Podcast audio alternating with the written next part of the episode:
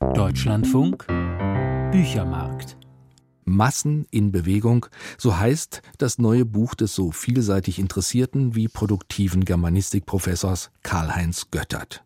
Ein Buch über Menschenzüge, Demonstrationen, Karnevalsumzüge oder Prozessionen.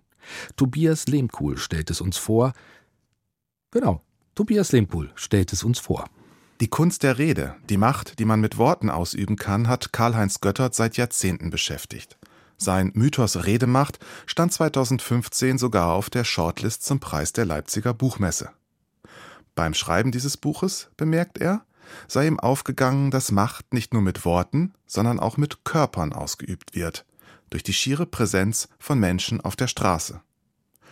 Entstanden ist aus diesem Gedanken heraus sein neues Werk, ein flott geschriebener historischer Abriss von Massen in Bewegung.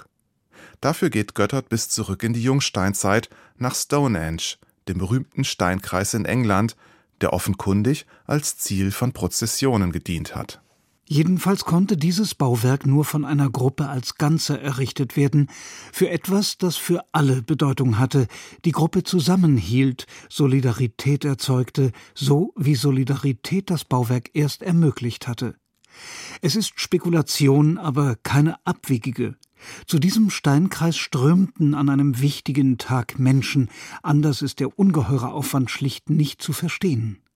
Den Steinkreis erreichten sie gemeinsam auf einer für gemeinsames Schreiten geeigneten, irgendwie heiligen Straße. Warum soll man das nicht als Prozession bezeichnen?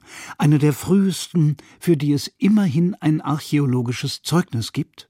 Viele Prozessionen hatten und haben bis heute kultischen bzw. religiösen Charakter. Besonders im Mittelalter, dem sich Göttert ausführlich widmet, war das Kirchenjahr reich an derartigen Umzügen, vor allem die Fronleichnamsprozession spielte eine große Rolle in der katholischen Kirche. Martin Luther dagegen war das Prozessionswesen ein Dorn im Auge. Keinem Fest sei er, Zitat Luther, nie feinder gewesen als dem Fronleichnamsfest. Prozessionen um die in Kirchen ausgestellten Reliquien und Gebeine herum bildeten und bilden auch heute häufig den Endpunkt von Wallfahrten. Die berühmteste derartige Abschlussprozession ist wohl diejenige um die Kaaba in Mekka. Aber in Form von Umzügen und Paraden waren Prozessionen immer auch politische Veranstaltungen. Die Triumphzüge der Römer sind legendär. Dass solche Triumphzüge häufig reine Beuteparaden waren, lässt Göttert nicht unerwähnt. Und im Kapitel Blutige Rücken führt er eine Begleiterscheinung vieler Bittprozessionen lebhaft vor Augen, die Bußprozession. Man ging entsprechend in schwarzer Kleidung, auch barfuß, trug zentnerschwere Kreuze, um letztlich den Zorn Gottes zu besänftigen.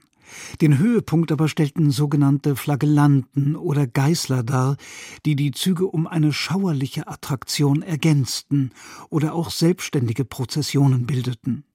Die Teilnehmer waren mit Peitschen unterwegs, jeder Riemen mit drei Knoten, durch jeden Knoten zwei querliegende geschärfte Eisen, und schlugen sich mehrmals täglich ihre Rücken blutig, bewundert von einer gaffenden Menge. An Prozessionen, schreibt Karl-Heinz Göttert, ohne sich dabei in theoretische Überlegungen zu verlieren, lässt sich die Stabilisierung, aber auch der Wandel der Machtverhältnisse studieren. Und wenn in Antike und Mittelalter die Massen zumeist auf Geheiß der kirchlichen oder weltlichen Obrigkeit in Bewegung geraten sind, so ändert sich das in der Neuzeit radikal. Zwar gibt es auch heute noch Wallfahrten und Militärparaden, aber spätestens mit der Französischen Revolution haben die Menschen die Macht der Straße erkannt. Gerade im Jahr 1789 verwischt natürlich der Unterschied zwischen Demonstration und militärischer Aktion, nicht die reine Präsenz des Körpers führt zu politischem Wandel, sondern der Einsatz handgreiflicher Gewalt. Zur Ikone wurde der Sturm auf die Bastille als Teil einer beginnenden Massenbewegung auf der Straße. Die gelungene Übernahme der Macht durch die Bürger ermutigte überall im Land Proteste, wie es sie schon immer im Falle von Hungersnöten und bei vergleichbaren Problemen gegeben hatte, aber nicht in dieser Größenordnung und mit diesem Pathos des Rechts von Gleichen unter Gleichen, nicht unter einer Regierung, in der Bürger gegenüber dem König die gesamte Nation vertraten. Die allgemeine Ordnung wurde schon in einer anderen Form von Umzug in Frage gestellt, dem Karnevalsumzug. Er erlebt vor allem in Venedig der Renaissance eine Blütezeit, der Göttert entsprechend Raum einräumt. Nach 1789 aber häuften sich die von unten ausgehenden Massenbewegungen. Arbeiterstreiks kamen im 19. Jahrhundert auf, sogar eine Demonstration gegen das Verbot des Rauchens 1845 ist dokumentiert. Wie wichtig diese Form des Massenprotests ist, zeigt dann der Blick aufs 20. Jahrhundert. Ob Friedens-, Anti-Atom- oder Klimabewegung, ob Martin Luther Kings Marsch nach Selma oder der Volksaufstand in der DDR, ob arabische, iranische oder orangene Revolution, Göttert versucht in seinem reich bebilderten Buch jedes historische Massenereignis in seiner spezifischen Form zu erfassen, auch die Art und Weise, wie im Dritten Reich Masse eingesetzt und inszeniert wurde. Sein Blick ist dabei sehr auf den Westen gerichtet, Afrika und Südamerika kommen gar nicht, Asien kommt nur am Rande vor.